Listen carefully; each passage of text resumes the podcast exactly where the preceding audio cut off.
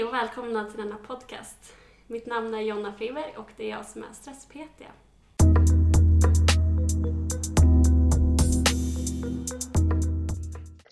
Hej och välkomna till dagens avsnitt av Stress-P T. Idag har jag med mig Sandra här som annars driver podcasten Ung och utmattad tillsammans med en kompis. Så välkommen. Hej, tack så mycket. Ja. Eh, och man kan hitta er podcast på Castbox. Va? Ja, det stämmer bra. Ja. Ja. Eh, ja, du får jättegärna börja berätta lite om, om dig själv och din relation till stress. Hur den har påverkat dig. På det sätt som känns okej för dig att berätta. Mm, just det. Eh, ja, jag har ju haft eh, utmattningssyndrom. Själva diagnosen nu i ett och ett halvt år ungefär. Ja. Um, och jag, innan det så var jag ju egentligen stressad över allting utan att riktigt veta om det också. Det var en ganska tuff period samtidigt som jag hade det väldigt roligt. Och jag ville, eller jag studerade samtidigt som jag startade företag och uh, ja. tränade hårt och det var mycket och samtidigt så där. Ja. Hur länge var det mycket samtidigt? Så? Ja, det beror på vad man frågar.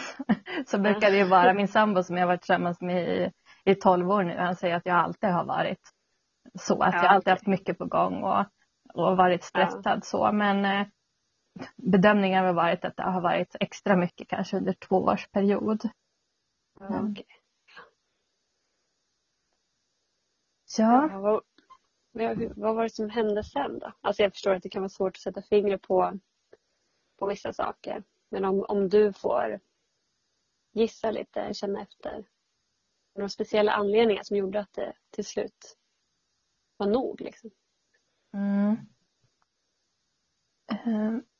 Ja, jag fick ju ett heltidsjobb där jag är idag.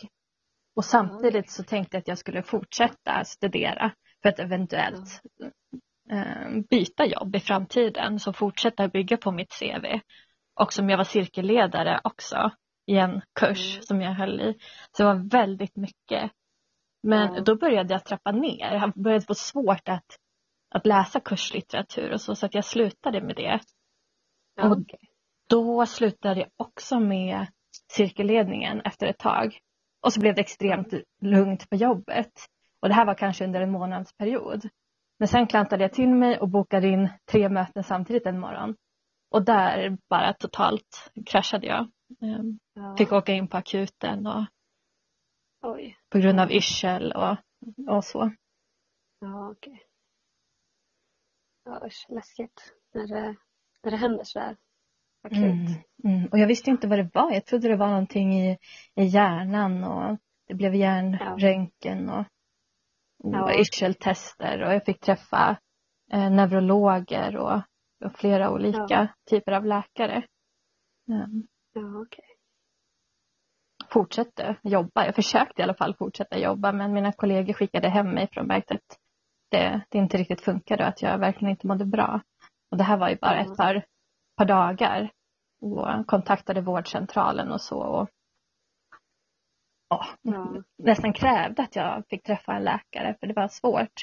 Hon som jag stod skriven hos var, var inte där och då ville de att jag skulle invänta på att hon hade forskat klart och sen skulle jag få träffa henne. Ja. Men då fick de ta in någon akuta som fick träffa mig. Ja. Var det då de började misstänka att det var stressrelaterat? Då? Ja, jo, hon började ställa frågor om, om mitt liv och vad jag tänkte om livet och vad jag gjorde och varför jag gjorde saker och ting. Och sen så frågade hon mig om jag visste vad utmattningssyndrom var för någonting. Ja. Mm. Kände du igen dig på en gång då? då? Det... Ja. Nej, jag har ju blivit, eller jag blev varnad ganska många gånger faktiskt om att jag ja. skulle lugna ner mig för att inte gå in i väggen som, som många kallar det. Um, ja. Men jag ville inte tro på det. Jag hade ju så roligt och, och tog pauser och nästan attacksov lite då och då för att orka med. Och... Ja. Ja, det är det som är så svårt när man, när man har så kul samtidigt. Mm. Ja, det, det som är så svårt så. Nu att prata med folk som, som man ser är på väg in i det. Men man trivs så bra med sina jobb. Mm. Det är så svårt. Ja, så jag förstod ju. Eller jag höll ju med den läkaren som gjorde den bedömningen. Där det klarade det ganska bra. Och då fick jag till en början två veckors sjukskrivning. Och tyckte det var enormt lång tid. Ja, ja. Men den förlängdes ju sen också. Jag kunde inte riktigt ta mig tillbaka. Jag minns inte så mycket den sommaren. Utan det, ja, det är som en, en dimma för mig. Ja. Ja. Vad gjorde, var det mycket sova då och vila? Och... Ja, jag sov väldigt mycket. Men jag upplevde förra sommaren som en väldigt solig sommar. Men mm. jag fått höra att den inte var det. Men jag tycker att jag satt en del på balkongen också. Ehm, mm. Väldigt mycket och började lyssna på poddar själv. Ehm, för mm. jag hade väldigt svårt att läsa och komma ihåg vad jag läste. Eller att fokusera. Men det var lättare när det var några som pratade mm. som man kunde sitta och lyssna på. Men annars ja. gjorde jag inte mycket den sommaren. Nej. Vad jag minns. Mm.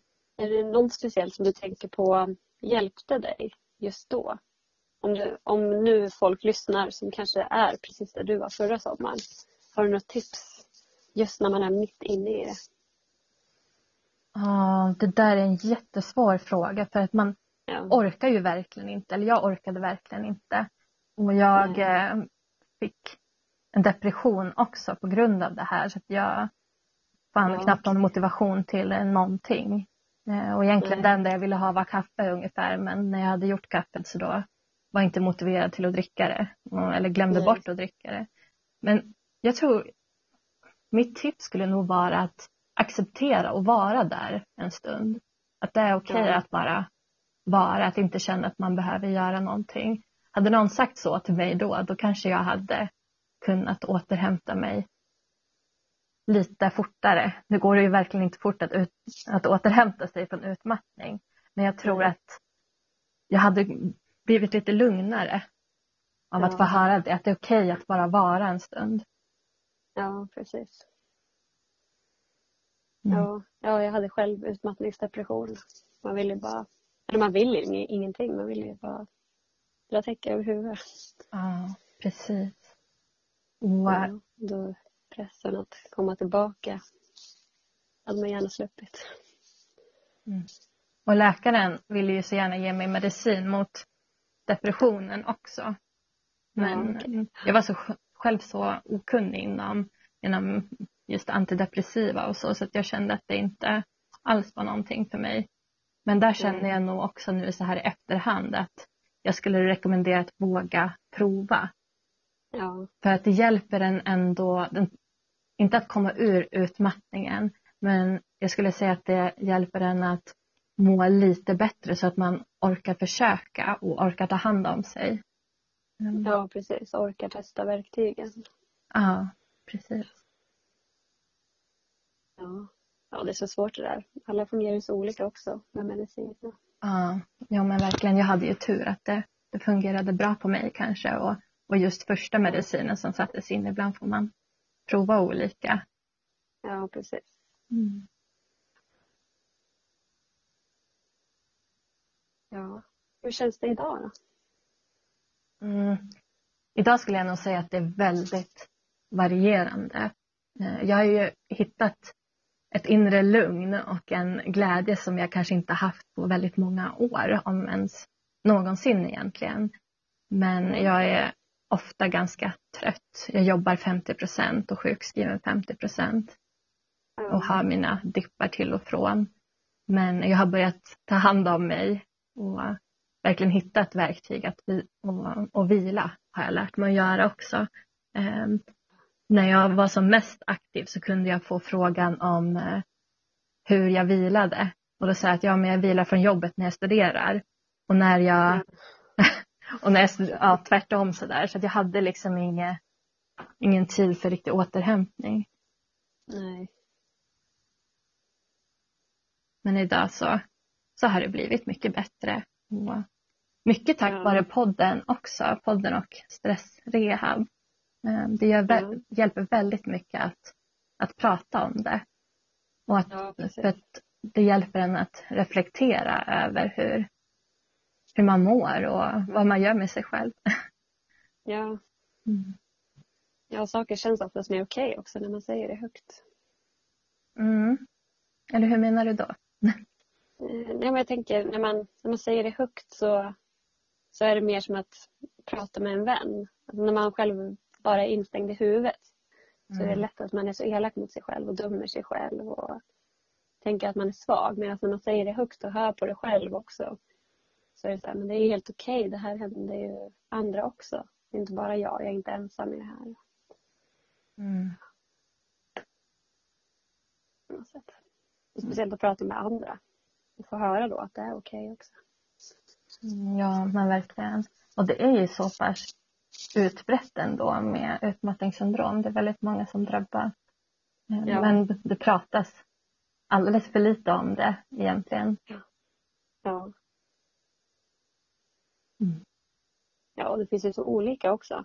Vissa hamnar i det bara korta stunder. Medan vissa hamnar i det i många, många år. Ja, ja men precis. Och min återhämtning har ju gått väldigt upp och ner egentligen. Men ändå ganska stabilt tillbaka på något sätt. Medan Sofia som jag har min podcast med, hon har ju fått djupa dippar och, och sen kommit tillbaka och försökt jobba heltid då. Och så, så att ja. utmattningen kan ju se väldigt olika ut. Ja, jag tyckte det var så bra. Det var ett avsnitt, avsnitt tio tror jag det var, när ni pratade om bakslag. Jag tyckte mm. det var så bra att ni tog upp det här med att det kan gå upp och ner. Och att man inte ska se det som ett nedslag liksom. Att det alltid kommer att gå upp och ner. Och mm. man inte helt plötsligt vaknar upp och är frisk. Nej, nej men precis. Um, och jag gör faktiskt så att jag har börjat spela in mig själv när jag mår som sämst. Att jag pratar, för att när jag mår bättre, mycket bättre, då kan mm. det bli så att jag börjar prestera väldigt hårt och vill ta igen allting jag tycker att jag borde ha gjort. Och då kan jag gå tillbaka mm. till det där och faktiskt lyssna och bli påmind om att um, ta hand om mig själv även när jag mår bättre. Ja, det är jättesmart. Mm. Mm. Ja. Jag funderar jag lite på att dela med mig av det. Men ja, ja. inte riktigt än.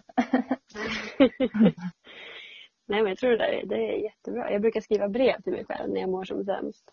Så att jag ska läsa igenom det då när man, när man kanske lutar åt att hålla igen. Mm. Men ja, det, jag har inte tänkt på att spela in det. Det kanske är smart. För då hör man också på sitt tonläge att det faktiskt är allvar också. Mm. Jo, jag började ju skriva. Jag köpte en dagbok faktiskt när jag mådde som, som sämst. Ja. För att börja ta anteckningar. För att mitt minne var ju så dåligt. Jag visste inte vad jag hade gjort på förmiddagen eller, eller liknande ens. Så då började jag skriva ner symptom och små aktiviteter och sådär. Så jag kunde gå tillbaka. Men det var en ganska tuff aktivitet för mig. Jag kände inte riktigt att jag orkade med det. Så det, det känns lättare att spela in faktiskt. Ja. Mm. Ja, det är ett jättebra tips. Jag har också tänkt på att det kan ta lite energi ibland när man inte känner för att sitta och skriva. Men det är så vanligt att skriva på datorn nu för tiden också, så det tar ju så tid att skriva för hand. Ja, ja precis. Ja. Vad vill du mer att jag berättar om? Har du några frågor? Ja, har du några, några andra knep du brukar ta till nu, nu när du börjar jobba femtio procent också? Ja, eh, jag använder ju olika typer av, av verktyg för mig själv. Ja. Varje dag egentligen. Mm. Ja. Och det gör ju att jag, att jag återhämtar och fyller på energiflaskan lite grann varje dag då, förhoppningsvis.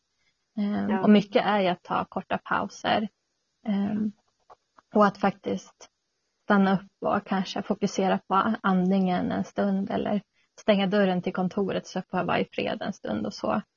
Men jag kan ja. även ta en paus genom att ta en kortare promenad i korridoren på jobbet. Ja. Mm. Jag har lite olika knep. Och de dagarna jag känner att det är extra tungt så kan jag ta fram mindfulness-appen som jag använder ganska flitigt på kvällarna.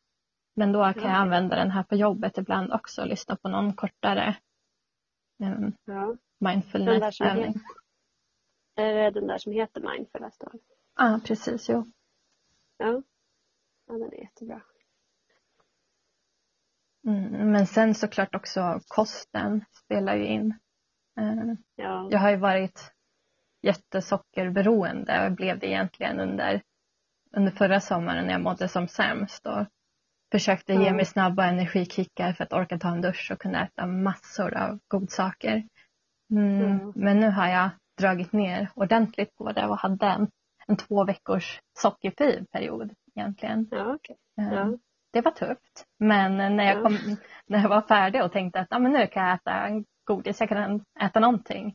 Men då kändes det så himla sött. Så egentligen det enda jag äter med, med socker idag är väl glass. Ja, ja, annars så mm. behöver jag inte det längre. Och det har gjort att jag känner mig mer stabil i min energinivå också.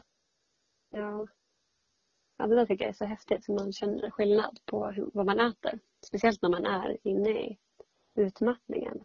Det påverkar så lätt vad man äter. Ja. Hur, hur gör du med kosten? Har du... Ser jag, jag, ja, jag var jättesockerberoende förut. Eller jag är fortfarande i grund och botten. Mm. Jag försöker undvika. För jag vet att äter jag socker innan tre på dagen så kraschar jag. Blir väldigt, väldigt trött. Ja, just det. Jag försöker hålla, i alla fall hålla tider. För det är svårt också när man sätter förbud. Att man, mm. att man bryter mot det. Och sen blir det massa fusk. När man väl fuskar. Ja, ja men precis. En, mm. en vän till mig sa, gav mig ett väldigt bra råd. För att hon sa att hon rekommenderade mig att inte sätta ett totalförbud så som du säger. Eller att jag ska aldrig ja. mer äta socker eller liknande. Men att man istället ja. kan säga vid det tillfället när man är jättesugen. Att man kan säga till sig själv att just nu ska jag inte äta socker. Då lovar man sig själv inte att aldrig någonsin göra det. För då är det lättare att man bryter mot det. Men om de säger just ja. nu. Då blir det kanske lättare att hålla ut en liten stund. Och sen så kanske ja, det suget kommer igen. Och så fortsätter man säga så. Det har jag ja. med jättemycket. Ja, ja, det är jättebra tips. Mm. Mm. Jag, jag har försökt sätta socker nästan i samma kategori som alkohol. För alkohol, det tänker man ju. Man ska inte dricka alkohol hela tiden. Så om jag sätter det i samma fack så blir det också lite så här lättare att tänka att nej men jag behöver inte äta socker hela tiden. Jag försöker få i så lite som, som möjligt. Men att det är okej okay, liksom. Att är det något speciellt, ja men då är det okej okay att äta lite godis. Mm. Ja men just det, det tyckte jag var en bra idé också. Jag har ju mm. begränsat mitt alkoholintag jättemycket också under utmattningen. Ja. Jag läste ju på universitetet innan. Innan jag blev utmattad och då blev det en hel del fester och sådär. Och jag umgicks väldigt mycket med, med vänner och sådär. Både vardagar och helger och det var ganska ofta alkohol inblandat. Men ja. nu så har jag begränsat till enbart storhelger egentligen. Om ens då. Känns inte ja, okay. som det är någonting som jag njuter av längre eller vill fokusera på eller så i mitt liv just nu. Nej, det de ser ju att alkohol kan skapa stress också. Speciellt då dagen efter. Mm. Ja, men, men stress väldigt... och ångest. Ja, precis. Men det är väldigt lätt. Det är ju väldigt vanligt att man tar till alkohol som en, som en tröst på samma sätt som socker. Då, när man mår väldigt dåligt. Mm. Mm. Men ja. Man får försöka undvika. Det är så lätt sagt när man... själv är lite mer på andra sidan. Det, är ju, det kan ju vara jättesvårt. När man är mitt i det. Mm, mm. Just när jag har använt socker som ett verktyg för att orka mer. Mm. Och väldigt ja. mycket under min stressiga period också egentligen. För att orka. Ja. Mm, så det är väldigt svårt att ta sig ur någonting som har varit. Som man har trott har varit hjälpsamt för en. Ja. Ja, jag har, det var länge sedan jag tänkte på det. Men nu när du började prata om det så kom jag, ihåg, kom jag på att jag hade alltid kexchoklad i väskan. Om jag skulle bli trött så kunde jag bara ta upp en kexchoklad. Ja, ja, jag var samma sak med. Fast med allgrönsbilar, jag äter inte gluten så. Ja, ja okej. Okay. Mm. Men i sommar så då fick jag. Mina syskon sa åt mig att vi är lite oroliga för dig. Och tyckte att jag åt väldigt mycket socker. Och när jag umgick ja. med dem där under sommaren så då försökte jag hålla nere på det. Men det var så illa att jag till och med kunde gå iväg och äta godis för mig själv. Eller sätta mig på kvällen innan jag ska sova och äta upp en godispåse. Så det... ja. då, då var det verkligen dags och då insåg jag att när man behöver dölja det då är det ja, precis. någonting ja. man bör jobba med istället. Ja, precis. Ja, men det är svårt när man är beroende. Det är som, det är som en drog. Mm. Jag kommer ihåg, jag var nästan skakig när jag skulle ha så här, rena perioder. Mm. Mm. Och så är det bara, bara saker egentligen. Precis. Ja. Ja. Ja, men ja, det är ett bra tips till folk som, som är inne i att försöka äta nyttigt. När man, ja, det kan ju vara svårt att äta också när man är mitt inne i det. Men speciellt eftersom det är väldigt, väldigt påfrestande att röra sig så kan det ju vara bra att försöka tänka på vad man äter. Mm. Jag har en annan aktivitet ja. eller liknande som, som är mer långsiktigt mål eh, kring, ja. kring mitt mående. Det är att jag just nu håller på att Eh, rensa ut hemma, säljer saker, kastar, skänker saker. Och det här gör jag för att inte ha för mycket saker. Att, eh, det är nog med saker i mitt huvud skulle man kunna säga. Och då vill jag att mitt hem ska bli mer som en, en fristad. Och då tänker jag mer på vad jag har runt omkring mig. Betyder saker någonting för mig eller finns de bara där? Används de? Och, och liknande. Och det här gör ju också att jag kan syssla med det istället för att sova på dagarna. För på Stressrehab har jag fått ett sånt fantastiskt råd egentligen. Att ja. man inte ska sova på dagarna för då får man bättre sömn på nätterna. Och ja. för att hålla mig vaken då när jag mår som sämst så behöver jag bara göra så att min aktivitetsnivå är lite högre än min nivå på sömnighet. För att hålla mig ja. vaken. Och då har det varit ja. jättebra att pyssla, pyssla i hemmet samtidigt som det blir väldigt fint och en viss typ av frid i mig själv också. Ja, ja det där är ett jättebra tips. Ni pratade om det i podcasten också va? Med minimalismen. Ja, det kanske ja. vi gjorde. Jag är lite osäker på vilka avsnitt vi har släppt och vad vi har pratat om och sådär. Men det stämmer bra. Ja, nu. Ja, men jag tycker det är jättebra. Jag har läst lite den här att rensa i röran tror jag den heter. Det är ju också mycket. Mm. Rensar man hemma så kan man rensa huvudet lite på köpet. Att man underlättar för sig själv när man har mindre saker. För det blir mindre alternativ. Och... Mm. Så det där, ja, jag tror verkligen på det också.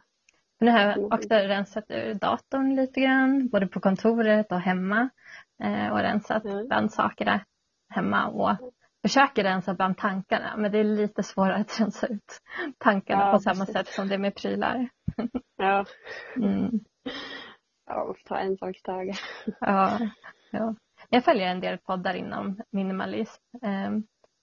Och en sak som är lite rolig som jag har brytit emot flera gånger redan. Är väl egentligen att man inte ska prata om att man börjar leva en minimalistisk livsstil. För då blir det oftast svårare för en att faktiskt göra det. Och att man ofta får kommentarer att men vadå, du har ju fyra par skor hemma, hur skulle du kunna vara en minimalist?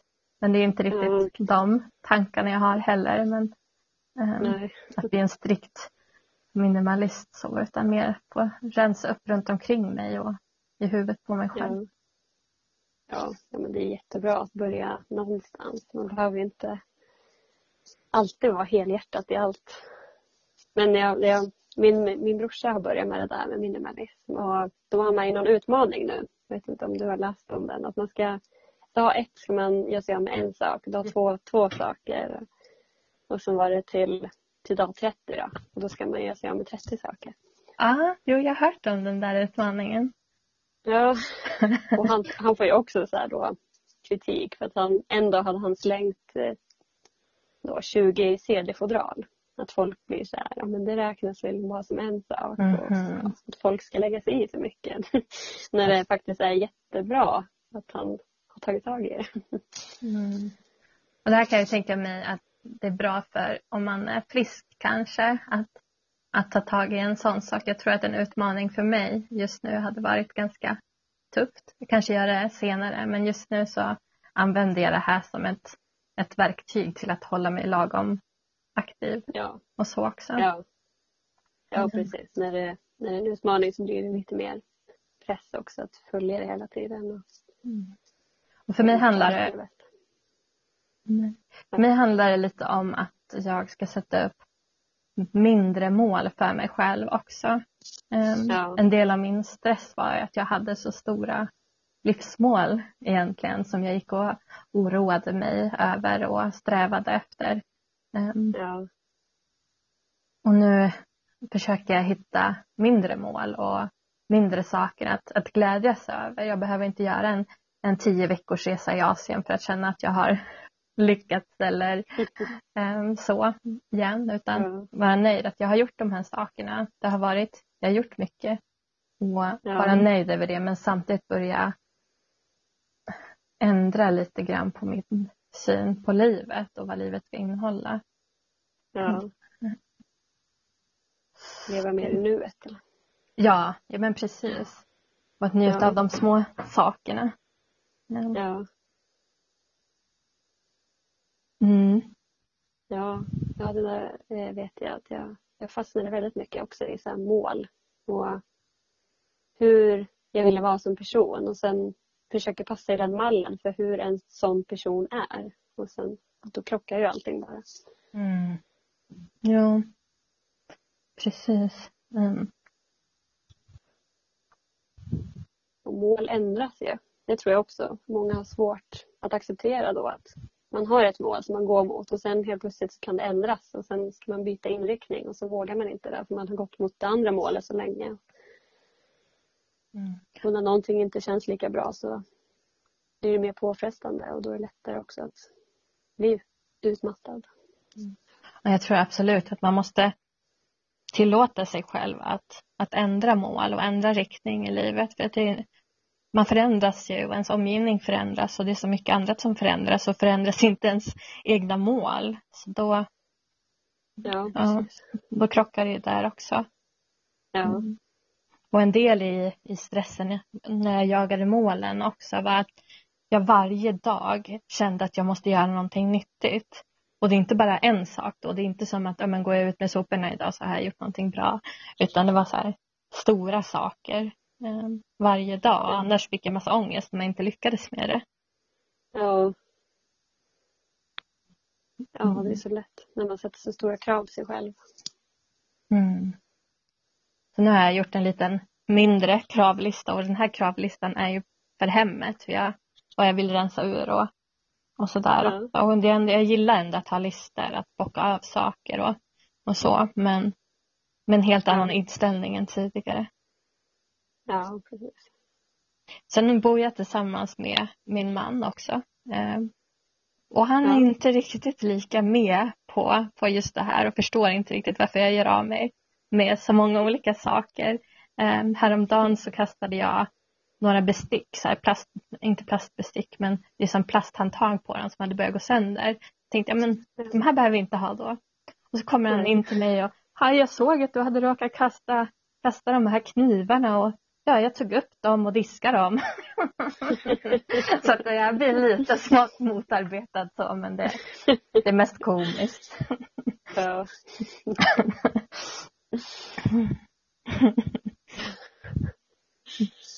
Och så ställde jag fram en, en sån här stor Ica-påse, papppåse. Och så sa jag att ja, men om, det, om du har några saker som du känner att du inte behöver.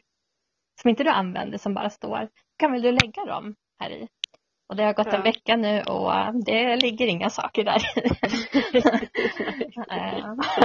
Men han behöver ju inte heller vara med på det här tåget, känner jag. Utan det, ja, det går ganska ja. bra annars. ja. Ja, det är så kul med sådana här saker. Man kompletterar varandra på något sätt. Ja. När man är olika också. ja. Men det är ganska skönt att han ändå den inställningen att han inte vill ha presenter eller gåvor eller liknande av alla eller andra. Ja, okay. eh, och det gör ju att vi inte får in en massa nya prydnader och nya saker som vi kanske inte kommer ja. att använda. Så det ja. är väldigt bra så. Ja, ja det är bra.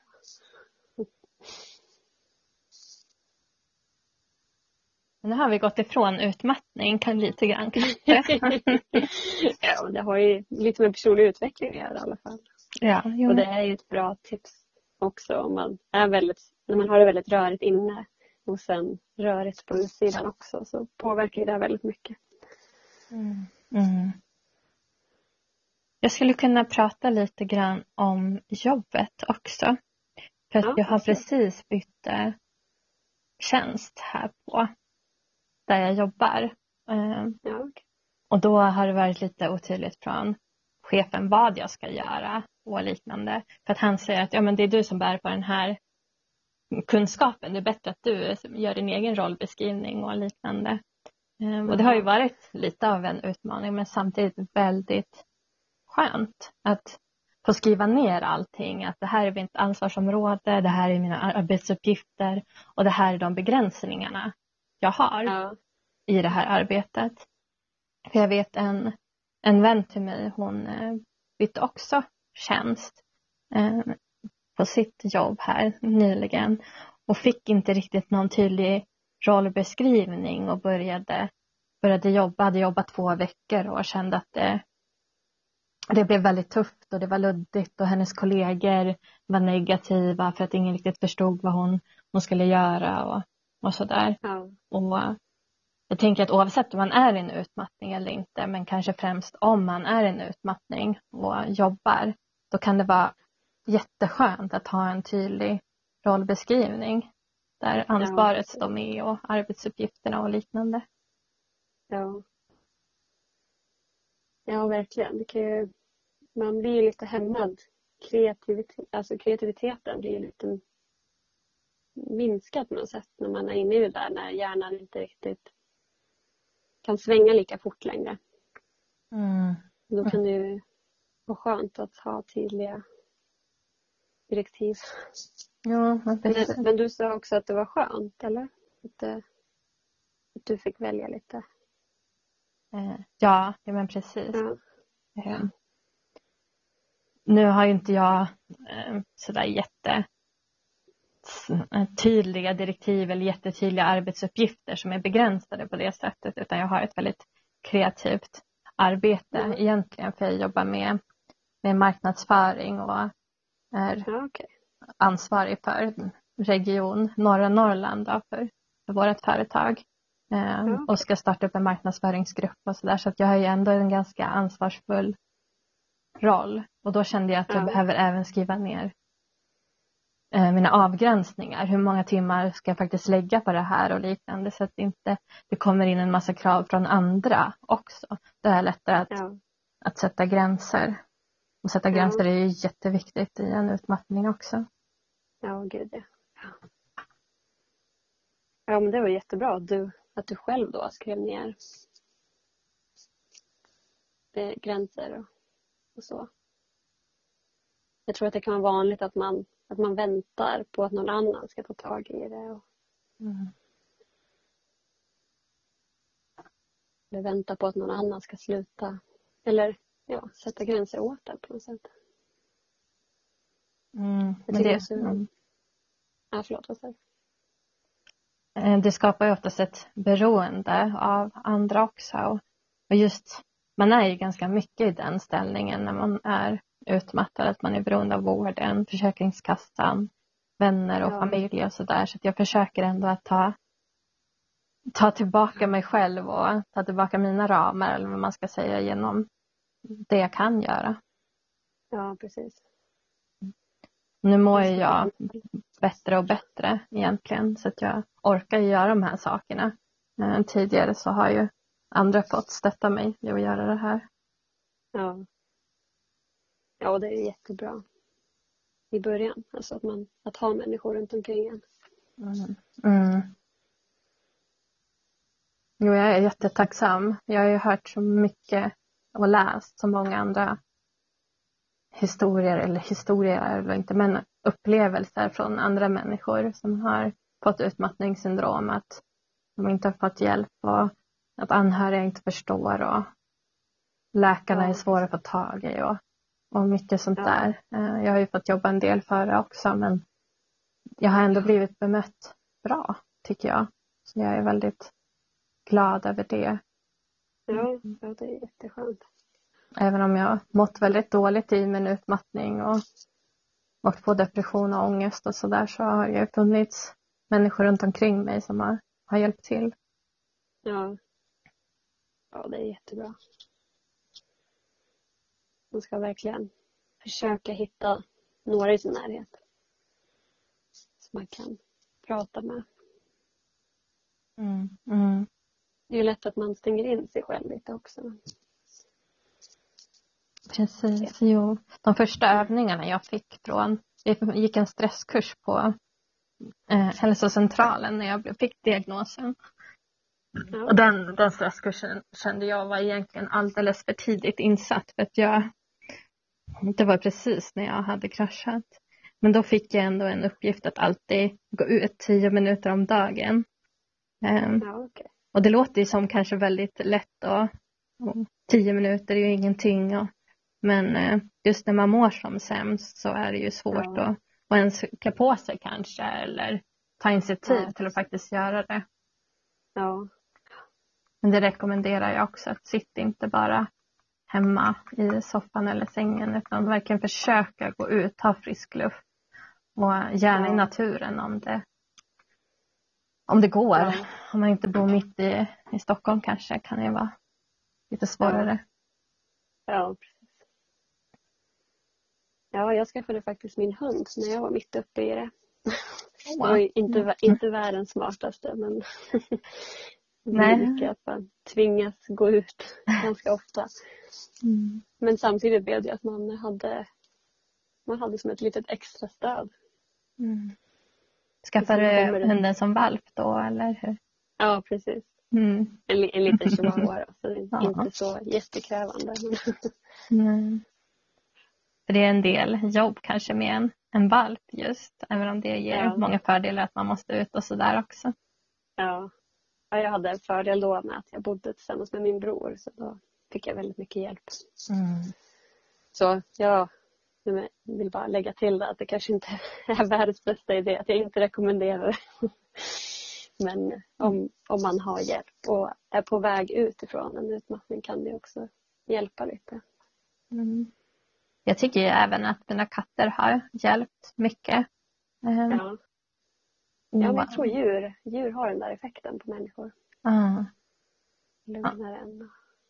På många, på många i alla fall. Mm. Ja. ja, precis. Man behöver ju gilla, gilla djur. Mm.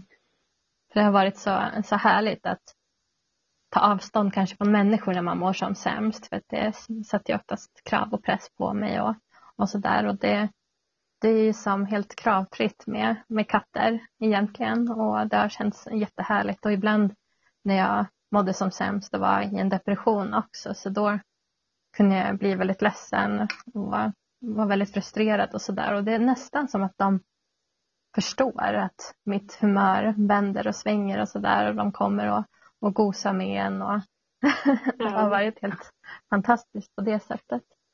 Ja, ja, det är helt otroligt hur, hur det känns som att de faktiskt förstår djuren. Mm. Det är häftigt. Jag har försökt förklara det för andra också. Att, att det minskar ensamheten så mycket att ha djur nära. Mm. Även fast det inte är människor påverkar det. Verkligen. Och det kände jag att poddare var också. Nu kan, vill jag inte jämföra poddar med mina katter så egentligen. Men det minskade också ensamheten i utmattningen. För att ja. jag orkade ju inte träffa vänner. Jag träffade familjen lite grann. Men jag fick ju så här panikattacker och, um, ja. och var extremt trött. Så det var så skönt att bara kunna lyssna på när andra pratar. Oavsett vad de pratade om. Jag lyssnade på lite olika, inte bara om utmattning och så. Ja. Uh, och då kan man bara stänga av det sällskapet när man vill också. Så det har varit väldigt bra för mig. Ja. Och lyssnat på en, en del ljudböcker och sådär också. Ja. Ja, det är jättebra. Jag tror många tänker liknande angående tv-serier också. Att man, i alla fall när man har så här flera säsonger. Att det känns som att man nästan är med i deras liv. Mm, så kan jag känna nu faktiskt. Att man dras med och släpper sitt eget. Ja, precis. Ja. Men tidigare. Vad sa du? Men tidigare i min utmattning när jag var som sjukast, då kunde jag inte riktigt följa med i tv-serier. Och nu när, min, min, när jag hittar tv-serier och min man säger att men den där såg vi förra sommaren, den behöver vi inte se nu igen. Och då är det som att ja, men jag minns inte att jag sett den här. Man bara, men det är det här och det här hände och där är den där personen. Jag bara, jo, jag känner igen personen men inte handlingen. Jaha, ja. Och ibland så jag försökte han äta med mig framför en serie. Men då, det, det funkar inte för mitt huvud då. Utan det var antingen äta eller se serie. Ja. I, idag funkar det ju bättre, men i början så. Ja. Ja, så det påverkar så himla mycket. Ja. Ja. Är det något annat du vill tillägga innan vi rundar av avsnittet? Mm. Nej, men jag tror inte det. Så vi har ju pratat ganska övergripande om min väg ja. till utmattningen och ja. hur det var ja, det i akuta fasen och nu i tillfrisknad. Så jag känner ja. att jag är ganska nöjd där. Och vill man, vill man höra mer eller, eller så, eller höra mer om varje varje del i min utmattning såsom ångest eller liknande, då kan man ju lyssna på våran podd också som jag och Sofia ja. har. Ja, precis. Ung och utmattad. Ja, men precis. Eh, så om inte du har några frågor till mig så skulle vi kunna avrunda här. Ja, ja jag känner att jag kan grotta ner mig mycket i allt, men jag brukar försöka hålla mig till en halvtimme avsnitt så det blir väldigt övergripande allting. Mm. Men jättekul att ha dig med här. Ja, men tack. Tack så mycket att ja. jag fick vara med. Ja. ja, tack själv för att du var med. Då får vi se om jag hoppar in i er podd någon gång också. ja, ja, men precis. Jag funderar på, vi har ju alltid olika områden där som vi diskuterar. Du ja, kanske okay. har sett våra rubriker. Ja, så det vore jätteintressant att ha med dig och, och prata om just stress. För det har vi inte riktigt gjort än. Ja, okej. Okay. Ja. ja, vi får se. Ja, jättegärna. Ja. Ja, men då säger vi hej då till lyssnarna.